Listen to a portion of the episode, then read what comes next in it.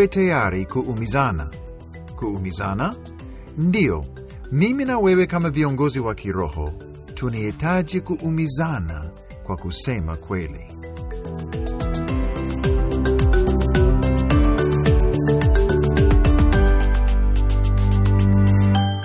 Mara nyingi maisha ya kiongozi ni maisha ya upweke.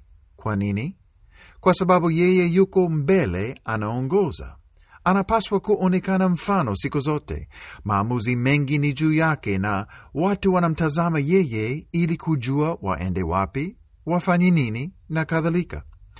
Kiongozi mara nyingi hana marafiki wengi wa karibu, kwa sababu kama kiongozi, maisha yake ni ya pekee, kazi yake ni ya pekee matatizo yake na changamoto za huduma ni tofauti na zile za watu wengine.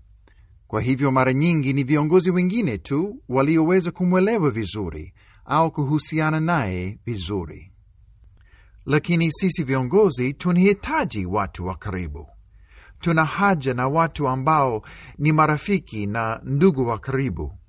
Kwanza, hatupendi kujisikia peke yetu, lakini pia pasipo watu kushirikiana nasi, hakuna sauti zinazosema nasi kuhusu maisha yetu, huduma yetu, uongozi wetu. Yaani, kila mmoja wetu tunahitaji watu wanaowajibikana nasi kwa karibu, kututia moyo tunapopita kwenye bonde au wakati mgumu, kutushauri tunapohitaji hekima juu ya maamuzi ya muhimu, kutuombea tunapotafuta mapenzi ya Bwana na uongozi wake katika huduma zetu na kadhalika. Lakini tunahitaji wengine kwa sababu nyingine. Tunahitaji watu ambao wanatuumiza na ukweli. Nina maana gani? Biblia inasema katika Mithali 27 mstari wa tano, lawama ya wazi ni heri kuliko upendo uliositirika. Halafu mwandishi wa mithali hii aliendelea kusema Jeraha utiwazo na rafiki ni amini, bali kubusu kwa adui ni kwingi sana. Ndiyo maana kichwa cha podcast hii ya leo ni tuwe radhi kuumizana. Kila kiongozi wa kiroho anahitaji kuumizwa na maneno ya watu mara kwa mara, kwa sababu pasipo watu kusema kweli na kusema wazi na yeye, hatakomaa vizuri kama kiongozi na hatatembea na Yesu kwa karibu kama apaswavyo. Wewe na mimi, kiongozi mwenzangu, tunahitaji watu wa namna mbili katika maisha yetu. Kwanza, tunahitaji maadui ambao husema kweli. Ukiwa na adui ambaye amejifanya adui wako, lakini anasema ukweli na anasema wazi na wewe, mshukuru Bwana kwa sababu yeye atatumiwa na Bwana kuwa ni rafiki yako. Adui ambaye anapinga uongozi wako au anakataa kukubali kila pendekezo kutoka kwako, mara nyingi yeye anafanya kazi ya rafiki katika maisha yako. Tunahitaji watu wa namna hiyo, na tumshukuru Bwana kwa maadui wanaosema kweli. Naomba nitoe mfano. Katika kanisa moja ambalo niliongoza kama mchungaji, nakumbuka ndugu mmoja ambaye hakunipenda na siku zote alijifanya kuwa mwiba katika ubavu wangu. Kila nilipoleta pendekezo mezani kama kiongozi, yeye alipinga na kutoa mawazo tofauti. Wengine walikubaliana na mimi mara moja, lakini si yeye. La, haijalishi ni jambo gani niliyoleta kwenye kikao yeye alikuwa tayari kutoa mawazo tofauti au kuonyesha sababu kwa nini tusifanye kama nilivyopendekeza. Kusema kweli, nilimwona kama adui wala si ndugu, lakini baadaye nilikuja kumwona kuwa ni msaada na rafiki pasipo yeye kujua. Kwa njia gani? Nikijua kwamba yeye yuko siku zote na ya kwamba katika kila kikao atakuwa tayari kupinga mapendekezo yangu na kutoa mawazo yake tofauti, nilijiandaa zaidi. Nilifanya utafiti na kupata mawazo ya watu wengi kabla ya kupendekeza jambo lolote kwenye kikao. Kwa sababu ya huyo adui, nilikuwa kiongozi bora na niliongoza vikao na mikutano kwa njia bora ili asipate nafasi ya kupeleka mawazo ya watu mbali na malengo yetu kama kanisa. Na isitoshe, kuna wakati mwingine ambapo sauti ya huyo adui ilisema kweli, na Bwana alinionyesha kwamba mawazo yangu siyo sahihi. Nilibadili mawazo yangu si kwa sababu ya watu 99 waliokubali mapendekezo yangu, lakini kwa sababu ya huyo mmoja ambaye alijifanya adui wangu na kunena kweli, hata ingawa sikupenda kusikia. Umenielewa? Kwa hivyo tuwe tayari kujinyenyekeza na kusikiliza maneno ya maadui zetu. Pengine wanasema kweli ambayo tunahitaji kusikia. Pengine Bwana anawatumia katika maisha yetu ili kutufanya tusikie sauti nyingine, kujirekebisha tunapokwenda pembeni, au kuboresha huduma yetu, tuwe viongozi bora. Tunahitaji maadui katika maisha yetu ambao husema ukweli nasi, lakini tunahitaji namna nyingine ya watu katika maisha yetu kama viongozi. Tunahitaji marafiki wasemao ukweli nasi. Katika waraka wa Paulo kwa Wagalatia, Paulo aliwauliza swali. Wakristo katika Galatia walikuwa marafiki na ndugu wa karibu. Walikuwa bega kwa bega na Mtume Paulo wakimsapoti na kumsaidia.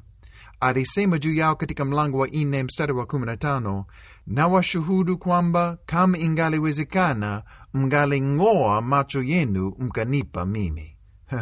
Marafiki wa namna gani? Si ni ndugu wa karibu? Lakini sikiliza maneno yake Paulo baada ya kuwasifu kwa urafiki wao wa karibu. Alisema katika mstari wa 16, Je, nimekuwa adui wenu kwa sababu nawaambia yaliyo kweli? Paulo alikuwa kiongozi wa kiroho aliyesema kweli, hata kama ukweli huo uliumiza waliosikia. Je, una swali lolote juu ya mada hii au juu ya uongozi wa kiroho kwa jumla? Tuma swali lako kwenye anwani ya barua pepe uongozi wa kiroho at gmail.com, na siku zijazo tutajibu maswali yako katika podcast maalum. Katika mlango wa tatu alisema nao, enyi Wagalatia msio na akili, ni nani aliyewaloga? Baadaye katika mstari wa tatu alisema, Je, mmekuwa wajinga namni hii? Baada ya kuanza katika roho, mnataka kukamilishwa sasa katika mwili? Maneno yake yaliwaumiza, walichomwa na maneno yake, lakini Paulo aliwakumbusha kwamba yeye ni rafiki yao na ndugu mpendwa. Alisema nao kwa maneno makali kwa sababu ya upendo wake kwao. Hakutaka washawishiwe na kuacha imani yao katika Kristo na neema yake. Laiti tungekuwa na marafiki ya namna hiyo katika maisha yetu. Kiongozi, ni nani katika maisha yako ambaye yuko tayari kusema nawe ukweli na kukuumiza na ukweli kwa sababu anakupenda? Na wewe kama kiongozi, uko tayari kusema na watu wengine maneno ya kweli hata ingawa ni maneno ya kuchoma na kuumiza? Kiongozi bora ya kiroho huwa na watu katika maisha yake ambao amewapa ruksa kumhoji juu ya jambo lolote kwa upendo. Kiongozi bora amewajibikana na watu wawili au watatu ambao wako tayari kuumizana naye kwa upendo ili asiwe peke yake katika safari yake ya kiroho. Haijalishi wewe una umri gani, haijalishi umefanya huduma miaka mingapi, kama wewe ni ndugu au kama wewe ni dada, kila kiongozi anahitaji watu maishani mwake ambao anawaheshimu kama watu wa rohoni na amewaomba kuwajibikana naye. Wakati wowote wakiona jambo ambalo si jema au kuhisi kwamba wewe unafanya jambo lisilo la hekima, wako tayari kukaa nawe na kusema ukweli na wewe juu ya shida walioiona, na wewe uko tayari kufanya vivyo hivyo kwa ajili yao. Kwa nini? Si kwa sababu unawahukumu au uko juu yao, la, ni kwa sababu unawapenda kama ndugu na unajua kwamba sisi tunahitajiana sisi kwa sisi. Katika safari yangu na Yesu na kwa ajili ya maisha yangu ya kiroho, mara kwa mara natenga siku katika kalenda kwa ajili ya kufunga na kuomba. Siku nzima ninajitenga na watu ili kusoma neno, kusema na Bwana na kusikiliza sauti yake kwa njia ya maombi, ili nihakikishe kwamba mipango yangu na mwendo wangu si yangu, bali ni ya kwake. Siku moja rafiki yangu aliniuliza swali, je, ni lini mara ya mwisho ambapo ulitenga siku maalum kwa ajili ya zoezi hilo? Maneno yake yalinichoma.